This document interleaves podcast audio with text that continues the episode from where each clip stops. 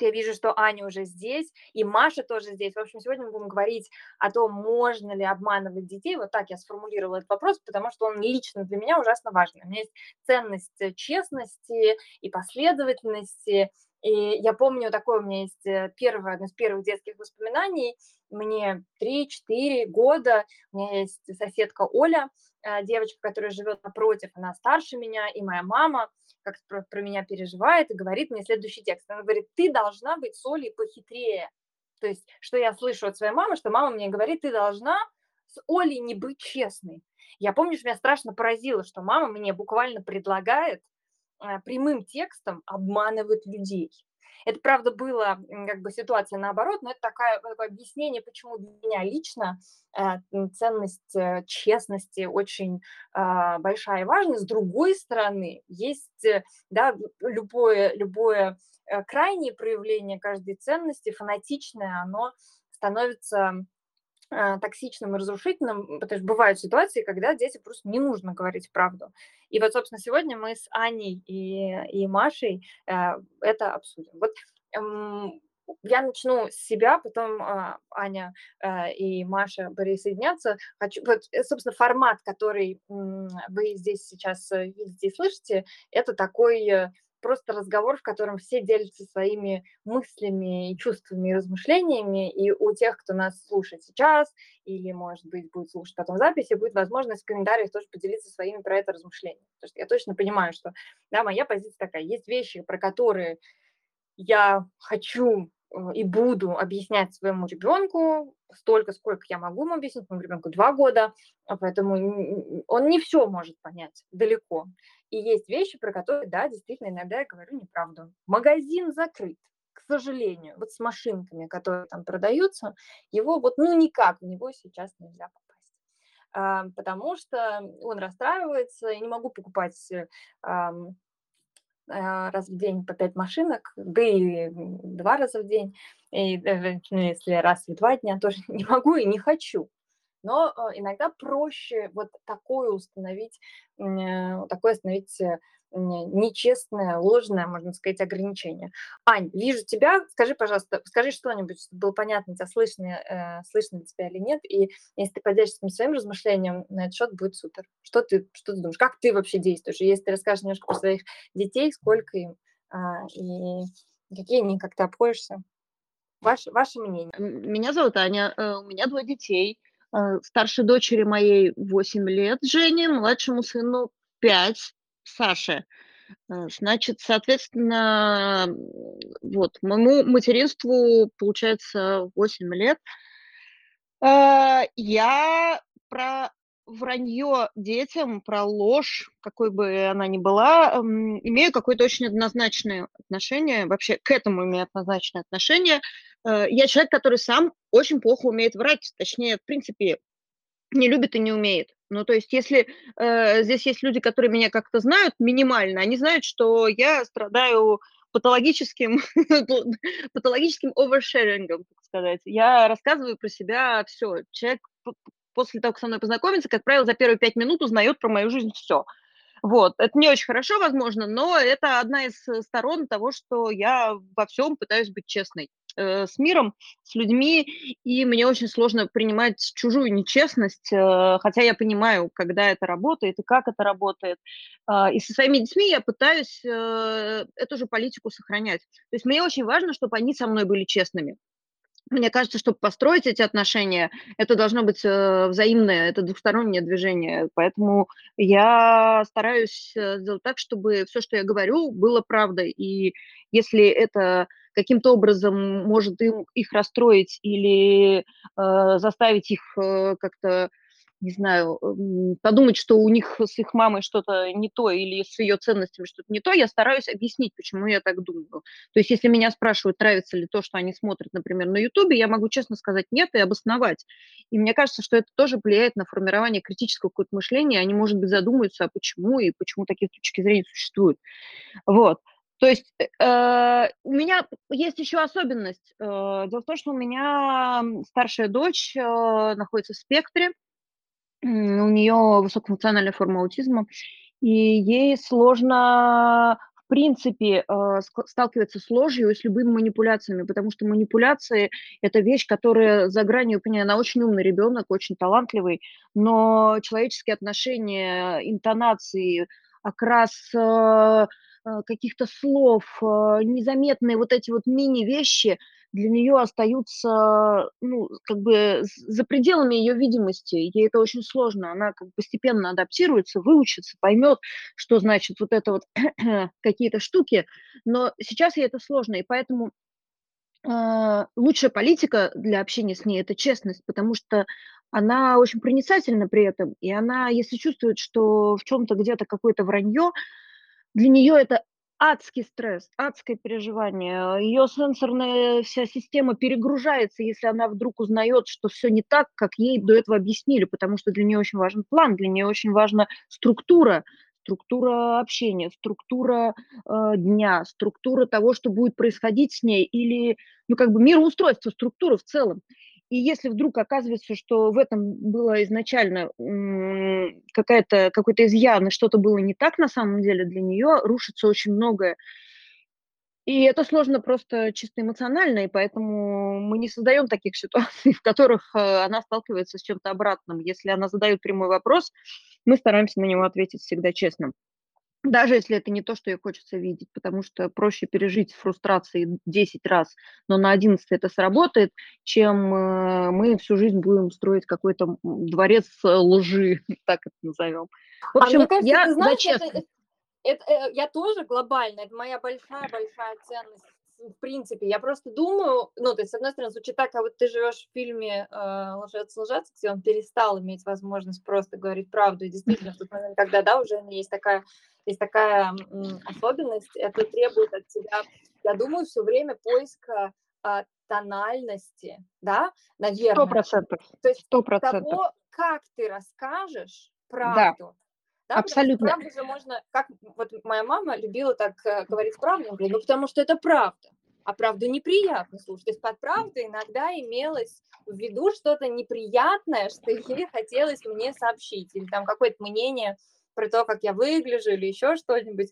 Да, правда еще такое, такое эм, слово, в котором можно всего, э, много всего можно напихать.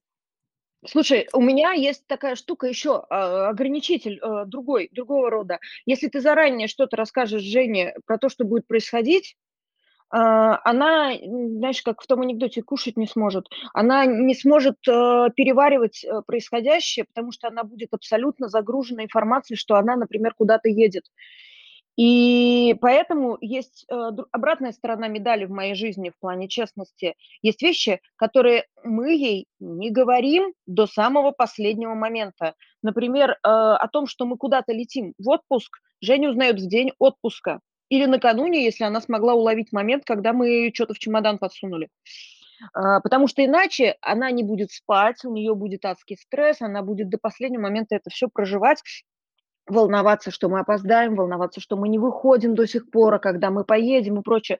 То есть мы оставляем это на потом. И какие-то такие сложные штуки, которые мы знаем заранее, мы как бы их держим в себе и преподносим ей в тот момент, когда ну, как бы уже отступать некуда. Вот. То есть э, две э, грани моего существования в честности. Есть вещи, которые ты не договариваешь, есть вещи, которые ты э, Можешь даже напрямую сказать: "Я не знаю", или там это вро как бы вранье получается, да, "Я не знаю" сказать. Но, в общем, вот в таком ключе ложь, да, у меня существует жизнь с детьми.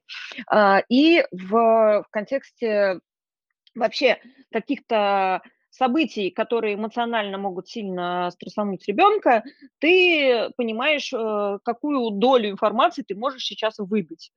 То есть ты не врешь, ты не говоришь: "Нет, мы этого не будем делать". Ты говоришь: возможно, пусть это будет сюрпризом, или я пока не хочу раскрывать все карты, или я хочу, чтобы ты удивилась, когда это случится. В общем, Ой, так интересно, да. Ань, а вот э, учитывая, что у Жени есть э, да, такая особенность, в которой ей важно знать, я человек тревожный, мне очень нужен план всегда, и план снижает уровень моей тревоги.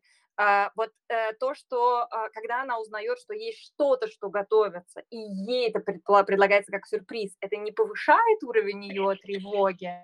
Это зависит. Э, то есть иногда уровень тревоги повышает тот факт, что она сама понимает, что что-то произойдет. Вот они там э, манифестировали поездку на море, потому что в связи с пандемией, с миллионом как бы всяких обстоятельств нашей личной, внутрисемейных, у нас там не было нормального отпуска на море три, по-моему, года. А Женя очень любит воду, очень любит море. Для нее это, как она говорит, моя стихия. То есть ее там абсолютно отпускает. И, э, собственно, перед поездкой на море они, конечно, манифестировали это месяцами, про то, что мы должны поехать, мы ведь поедем, ведь правда, и мы сказали, мы работаем над этим, мы стараемся организовать так, чтобы это случилось, да. Но при этом как бы говорить, что это вот случится, хотя мы знаем, когда у нас билеты, да, там вот мы полетим условно там 22 там, июля, э, нет, мы этого не делаем. Ну, типа, когда же мы это будем делать, мам, когда? И мы говорим, ну, слушай, ну, подожди, вот сейчас пока вот мы не можем этого сказать, потому что есть еще всякие обстоятельства, но как только это будет точно происходить, ты обязательно об этом узнаешь. То есть снижается уровень тревожности за счет того, что она успокаивается, что это случится, да, нельзя выключить 100%, э, в данном случае ожи момент ожидания, как это ажитации, да, но он чуть-чуть погашен э, тем, что появилось другое спокойствие, что это вообще произойдет, то, что ты очень сильно хочешь. И это какой-то бесконечный баланс. Ну, то есть понятно, что мы не всегда у нас 100% получается. Это вообще абсолютно, знаешь, все время ты стоишь на этой доске, которая балансирует на банке. И вот как бы наша жизнь, она это постоянный баланс. Ты иногда чуть-чуть наклонился в сторону, и все, и как бы понеслось. Иногда ты чуть-чуть э, поправился, и чуть-чуть в другую сторону перекос. Мне общем, кажется, это уникальное, идеальное в целом описание любого родительства. Да, то, что вероятно. ты все время балансируешь между одним и другим, вопрос, да, как бы в каких, э, что еще вокруг тебя, что-нибудь горит, что-нибудь кого-нибудь поливают и так далее. Маш, Ань, спасибо тебе большое. Маш, э, расскажи, пожалуйста, про своих парней и про себя, и про свою я позицию. Вас, на самом деле убеждаюсь, у меня четкое представление, что правда это, конечно же, спектр, никакой нету одной правды. Я вообще никогда не считала, что я за правду или не за правду. Мне это все очень не, не близко как раз-таки, потому что мне кажется, это настолько реально, ну, как бы даже с собственными детьми, когда мы разбираем какую-нибудь конфликтную ситуацию, кто кого там что, там, э, ну, как бы эту ситуацию все видят, естественно, совершенно по-разному. А, а ты можешь, Маша, чуть-чуть рассказать про своих детей, сколько им? У меня Просто... трое детей, э, старшему почти 10 лет, э, среднему почти 8 лет, и младшему сегодня исполнилось 5 лет. Вот, и они все три мальчика, между ними очень часто бывают, собственно, всякие споры, ссоры, стычки, драки и разное другое выяснение отношений. Даже при попытке разобрать абсолютно, как мне кажется, из моей правды очевидную ситуацию, э, правда гуляет между сначала нами четырьмя, потом еще может случиться папа, там появляется пятая правда, потом пройдет неделя, две, три, эта ситуация будет рассказана всеми еще в третьей, четвертой, пятнадцатой версии и так далее. Ну, то есть очевидно, что это какая-то очень подвижная структура, в которой которую, мне кажется, очень важно до детей именно так и донести, потому что я очень хорошо помню, как я в 6 лет в первом классе а, столкнулась с совершенно откровенным, грубым и наглым враньем со стороны своей любимой первой учительницы, которая взяла у меня ручку, я сидела перед ней э, за первой партой, и у меня была новая ручка с э, мини-маус, привезенная папой из Лондона, был 90 95-96 год. В общем, это привлекало внимание, в том числе учительница. Она попросила эту ручку на минутку и не вернула мне. И когда я попросила вернуть, она, глядя мне в глаза, сказала, так я же тебе ее вернула. И я помню, что я такая, а, типа, нифига себе, то есть на самом деле так можно, так делают, и я чувствую абсолютную свою беспомощность в этом. И дальше таких ситуаций, как я думаю, что у всех было миллиард сто миллионов, когда выяснялось, что вообще врать можно. В подростковом возрасте вдруг выяснилось, что врать жизненно необходимо. Если ты не научился справляться с этой подвижностью категории правды, у тебя вообще много сложностей в жизни. А, и вообще, мне кажется, ключевое, что нужно донести до детей, что Понятно, что мы видим ситуации по-разному, и мы очень настойчивы в тот момент, когда нам кажется, что мы правы. И вопрос лишь в том, что э, ну, у детей, как мне кажется, в разные периоды, это, видимо, возрастные какие-то особенности, я тут уж не берусь как бы оценивать это психологически, физиологически, как-то еще, но у меня есть четкое ощущение из моего опыта, что у детей в разные периоды разные категории правды доминируют и, наверное, про это важно с ними говорить, что, ну, вот, например, очень, мне кажется, такой узнаваемый для всех родителей пример, когда мы договариваемся о каких-то правилах о гаджетах, так как это очень желанная ман, манкая вещь. Например, Вася, которому 5, с трудом воспринимает сложную инструкцию, что ты получишь гаджет, когда, и дальше перечень каких-то условий, даже если они привязаны там, к конкретным событиям или чему-то, в принципе, тяжеловато. Поэтому как только он сталкивается с «нет», э, что, ну, мы же договорились, правило звучит, что ты получишь это после того, как т-т-т-т-т, он уже мне говорит, это неправда. Ну, как бы нет, это уже сложно. То есть это какие-то уже такие оттенки, из которых, э, ну, как бы я для него выгляжу неубедительно, непоследовательно и так далее. Ребята постарше уже в состоянии с этим справляться, соответственно, для них я уже не выгляжу м, обманщицей. И вообще дети, во всяком случае мои, но мне кажется, что, в общем, все довольно остро относятся к категории правда-неправда, и они начинают тебя довольно быстро пытаться на этом ловить. Но опять же, они совершенно по-разному, ну, в разный возраст. И так как важно разное, то и правда в этих э, частях, она как бы очень разная. А я очень хорошо помню, это жесть на самом деле история, мне было 11 лет, те дни, когда я просила маму со мной поспать вместе ночью, а она говорила да-да-да и не выполняла. И я помню, что это был февраль, и у меня было типа семь таких галочек. И, конечно, история была не в том, что мне было 11 лет, я не, уже давным-давно не, не спала ни с кем из взрослых, но это как бы иллюстрировало ее непос, ну, как бы непоследовательность и ее ложь. И мне в 11 лет это было очень важно зафиксировать как вот явление, я как бы это как бы увидела и через это смогла донести. А, очевидно, что там в другом возрасте мне я вообще за этим не следила, это не было зоны моего внимания, и как бы это вообще, ну, и проговорить про правду, неправду вообще было бессмысленно. В общем, я, я к чему? Да-да. У меня был похожий очень случай. Мне было мало лет, э, тоже около там 5-6, и моя тетя, у которой меня оставили ночевать, также мне сказала, что она придет сейчас со мной полежит. И я помню, как я а, заставила ее быть последовательной, потому что она в какой-то момент ушла в надежде, что я засну, а я боролась со сном столько, сколько могла, и звала ее. Я помню, что она очень удивилась, когда спустя там 20, 30, 40 минут она ко мне пришла на мой зов, потому что она же обещала вернуться, и я не собиралась засыпать без нее, пока она не придет. А, и она сказала, боже мой, почему же ты не спишь? Вообще это какой-то, правда, распространенный сюжет. А, и мы потихоньку, мне кажется, и это важно, что э, да, наш разговор чуть-чуть свернул в сторону нашего собственного опыта детского, когда по отношению к нам были непоследовательны взрослые, потому что это правда выбивается из это запоминается, потому что это, это э, вдруг, когда ты это находишь, вдруг, когда ты это видишь, это запоминается как то, что э, ну, невозможно поверить, что взрослый идеальная, огромная фигура, авторитет, э, да, в каком-то смысле божественное существо, вдруг делает что-то неправильное, нечестное, некрасивое, обманывает, то есть делает то, что как бы этот же взрослый тебе говорил, что делать нельзя, и хочу тоже э, про то э, дополнить и как-то откликнуться про то, что ты сказала, что э, чем младше ребенок, тем сложнее ему или ей понимать э, сложную цепочку принципов и правил. Сто процентов э, я с этим впервые столкнулась в работе с детьми с э, травматическим сиротским опытом, э, когда я вдруг увидела, что они просто, чем, если я очень долго говорю, они просто в какой-то момент начинают ну, они перестают меня слышать, глаза остекленеют, они перестают просто понимать.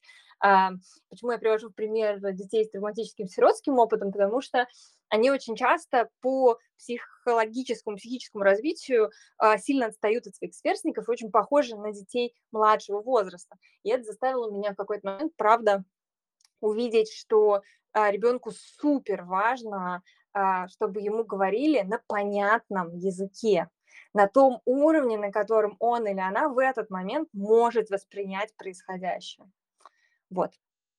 А, а мы задали вопросы, я вот, э, мы тут написали текст, а, и можно задать вопросы, если вдруг те, кто нас сейчас слушает, э, хотели бы присоединиться, что-нибудь у нас уточнить. А так, это вообще супер короткий формат, и мы будем его продолжать. Если вдруг вы хотите поучаствовать в следующем разговоре, пишите тоже, мы вас позовем обязательно. А так, Маша, Аня, а пока, вдруг... а пока да, я да. рассказываю смешную историю, пока люди думают над вопросами, про то, когда тоже я э, про маму, любимые сюжеты, Лиля рассказала про маму, я тоже скажу про маму.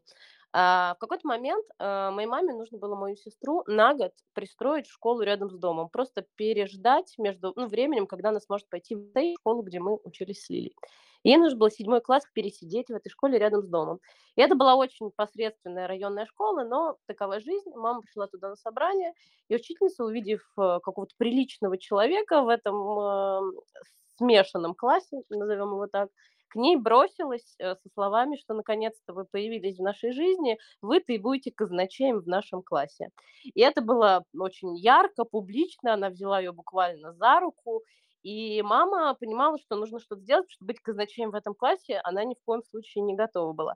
И она очень тихонечко на ушко этой учительнице сказала, вы знаете, я бы с радостью, но такая проблема, я выпиваю, я не могу на себя взять ответственность за чужие деньги. И с этого момента э, жизнь моей сестры в этой школе, ну, была, наверное, максимально приятной, потому что ученица прониклась невероятным сочувствием. Мама избежала своей участи. Э, очень люблю эту историю, э, и она как-то, блин, это про, на самом деле, того, какие мы, на самом деле, разные, как мы ну, как бы, и, ну, как бы категория правды, правда, она вот очень-очень-очень, вот, хоро... ну, как бы, надо ли врать такой ситуации, не надо врать, но мне кажется, это про забавность и про свободу, на самом деле, быть не всегда таким, каким от тебя ждут, про, про свободу. Я выбирать. думаю, что это еще про находчивость это про остроумие в каком-то смысле, потому что э, всем известно, что казначей в родительском комитете самая расстрельная должность. Это человек, да, которого, да. ну, как бы это самое неприятное, ты всегда всем должна, все тебя не любят, все все проверяют, в общем, это ужасно неприятно. И в этом смысле ловко избавиться, да, от э, неприятной обязанности, да еще и так, чтобы всем как бы было хорошо, никого не обидев, кроме как бы самой себя, мне кажется, это очень, э, да, это э, э, я восхищаюсь в этот момент э, твоей мамой. Вот ты знаешь, мне бы хватило ума, наверное, придумать это все, но мне бы вот, наверное, не хватило бы какого-то легкого отношения к себе, чтобы так все-таки сказать. Вот я когда на себя это примериваю, я думаю, блин, это очень про то, что ты не должен быть для всех офигенный, удобный, идеальный и так далее. То есть, ну, как бы... Сто процентов. Не, могу 100%. вот это себе примерить, что я бы сыканула так сделать, ну, честно. Вот, вот даже если мне кто-то сказал, а ты вот так скажи, а еще бы... у меня там есть чувство вины, что кто-то же должен, а если не я, то кто? И там дальше возникает какой-то набор чувств, что я должна а, как бы сообществу, э, классу, где учится мой ребенок, я должна как-то вкладываться. Вот это вот продолжествование какое-то, это, э, это очень неоднозначная, неоднозначная часть. Ань, а вот если такой последний как бы на круг вопрос, сейчас начались разговор, э, начался разговор о том, а когда вранье может быть не детям, а даже взрослым, бывает, э, бывают ловкие истории про то, как удавалось что-то э, не то сказать, соврать. Может быть, у тебя тоже есть э, что-нибудь смешное? Слушай, э, мне так хочется, чтобы сегодняшняя встреча закончилась на положительной ноте. У меня весь опыт мой, э, связанный с враньем, он имеет негативные коннотации, он имеет негативные последствия там, что касается вранья родителей мне, допустим. А, или моего необходимости чтобы я врала родителям по просьбе одного из родителей. Это для меня была какая-то сложная травма, с которой я работала долгое время. А, или там то, что мне приходилось э, скрывать в секрете от собственного брата, что у нас разные отцы э, на протяжении его 16, э, кажется, лет и какой я стресс испытала дикий, что он об этом узнал случайно, а не, не в серьезном каком-то разговоре. В общем, для меня все, что связано с враньем, это такое, знаете, э, там где-то дергается травма внутри, еще, наверное, недоработанная до конца, поэтому честность. Но э, Блин, Я, ну вот, коне- честно говоря, та история, которую ты рассказываешь про своего брата, это, конечно, ну, невыносимая ноша для другого ребенка. Из двух знать, историй, которые я могла бы рассказать, это менее травматичная история, потому что вторая, э, когда мне приходилось врать на протяжении там 10 лет э, по поводу того, кто звонит меня поздравлять с днем рождения, э, чтобы не расстраивать своего папу. Вот это Ну, в общем, отдельный разговор про семейные абсолютно, системы, честно абсолютно, говоря. Да, какого абс- семейной абсолютно. системы, что ребенку, что ребенок должен выносить, а еще я бы хотела сказать, что должен выносить старший ребенок. А, Абсолютно. Про это можно разговаривать еще в трех разных подкастах, мне кажется. Эта тема какая-то бездонная. А, но по поводу вранья взрослых, взрослым, э, я тут недавно столкнулась с ситуацией, когда Женя очень не хотела идти в школу, а я не очень люблю, чтобы она прогуливала, потому что каждый раз, когда она пропускает урок, у нее случ... ну, не урок, а день или неделю, или еще что-то, или забастовки. Тут в Германии очень много забастовок происходит учительских. И у нее каждый раз происходит какой-то легкий откат, потому что ей каждый раз сложнее, нее очень много стресса, у нее дико сложная адаптация к школе идет, потому что это школа на другом языке, при том, что у нее все прекрасно с языком. Но именно как бы там вопрос сепарации и много всего другого среды, понятно, что она чувствует немножечко себя изгоем в разных отношениях. И в общем, э, она как-то захотела пропустить на пустом месте. Она не болела, ничего. И, и мы пропустили с ней, по-моему, два, что ли, дня школы. И поскольку нужно писать всегда записки, что вот, э, извините, мой ребенок, значит, до трех дней можно пропускать школу, если родитель присылает Entschuldigung лист. Это такое извинительное письмо, что, извините, мы не могли, потому что дочь плохо себя чувствовала. Типа три дня без всякой справки можно, хотя, наверное, и больше можно. Никто тут справками сильно не заморачивается. В общем, я говорю Жене, слушай, я там написала Entschuldigung, что ты немножко приболела, что, чтобы, если учительница тебя начнет говорить, что, Женя, там, как ты себя чувствуешь, ты имей в виду, что ты как будто бы слегка болела. И для Жени, я вам скажу, это была суперсложная концепция. Оказывается, ей нужно врать. Она мне сказала, что она очень сильно переживает, что она не сможет, что она, ей никто не поверит, то есть для нее это настолько была стрессовая штука, что я, честно говоря, дико пожалела. Я подумала, лучше как бы в следующий раз мы будем ходить в школу. Теперь мы стараемся не прогуливать, потому что иначе приходится какую-то строить сложную конструкцию, которая стрессует ее гораздо больше, чем вот это все, подъем там, необходимость в школу в день, когда она не хочет. Короче, э, может быть, у меня какой-то специальный случай просто, но мне дается сложно вранье. И, видимо, это тоже как-то передается ребенку, потому что ей тоже, конечно же, эта концепция сложновата. Она, она с этим сейчас сталкивается все больше и больше, когда она может сказать брату, э, хочет сказать брату, слушай, какая там некрасивая картинка у тебя получилась. И мы аккуратно с ней разговариваем про то, как, как мы используем наш язык, когда мы рассказываем другому человеку, что что-то у него некрасивое, и как это задевает чувства с примерами, когда ее чувства были задеты, когда ей говорили все то же самое, и про то, как можно одну вещь сказать э, другими словами, чтобы человек это не так сильно там ранило. То есть мы к этому приходим, просто вот приходим только сейчас, 8 лет, возможно, многие дети уже в 6 отлично умеют вообще заливать там, как бы мой младший, судя по всему, будет э, экспертом. Он, он очень стремится к тому, чтобы э, отлично рассказать, что это был не он э, и как все произошло на самом деле по его версии. Вот. Э, простите, что я в грустную сторону завернула, но я а, постаралась нет, оттуда вывернуть. Родительство вообще, да, дети разные, мы все очень разные, и это как раз про, про разные опыты, про то, что эм, как бы хотелось бы как раз дать место и грустному, и веселому, и однозначному, и неоднозначному, потому что мы, я недавно обсуждала это э, с Полиной, и мы говорили, вот как же все-таки почувствовать себя уже наконец-то эксперткой. Полина, э, как бы мы это обсуждали, обсуждали, я вдруг поняла, что в своем уж в своем материнстве уж я точно экспертка. Эксперт не меня, в моем материнстве никто не будет. И в этом смысле хочется разговаривать с другими экспертками в их материнстве и делиться, знаете, как обмен, э, встреча Василис по обмену премудростями. На этом я закончу наш первый разговор. Мне кажется, получилось классно. Будем еще продолжать. Девчонки, Аня, Маша, спасибо вам большое. Это было... Спасибо, спасибо большое. Спасибо. Спасибо. Обнимаю и до встречи. Пока. Обнимаю тоже. Пока. Пока.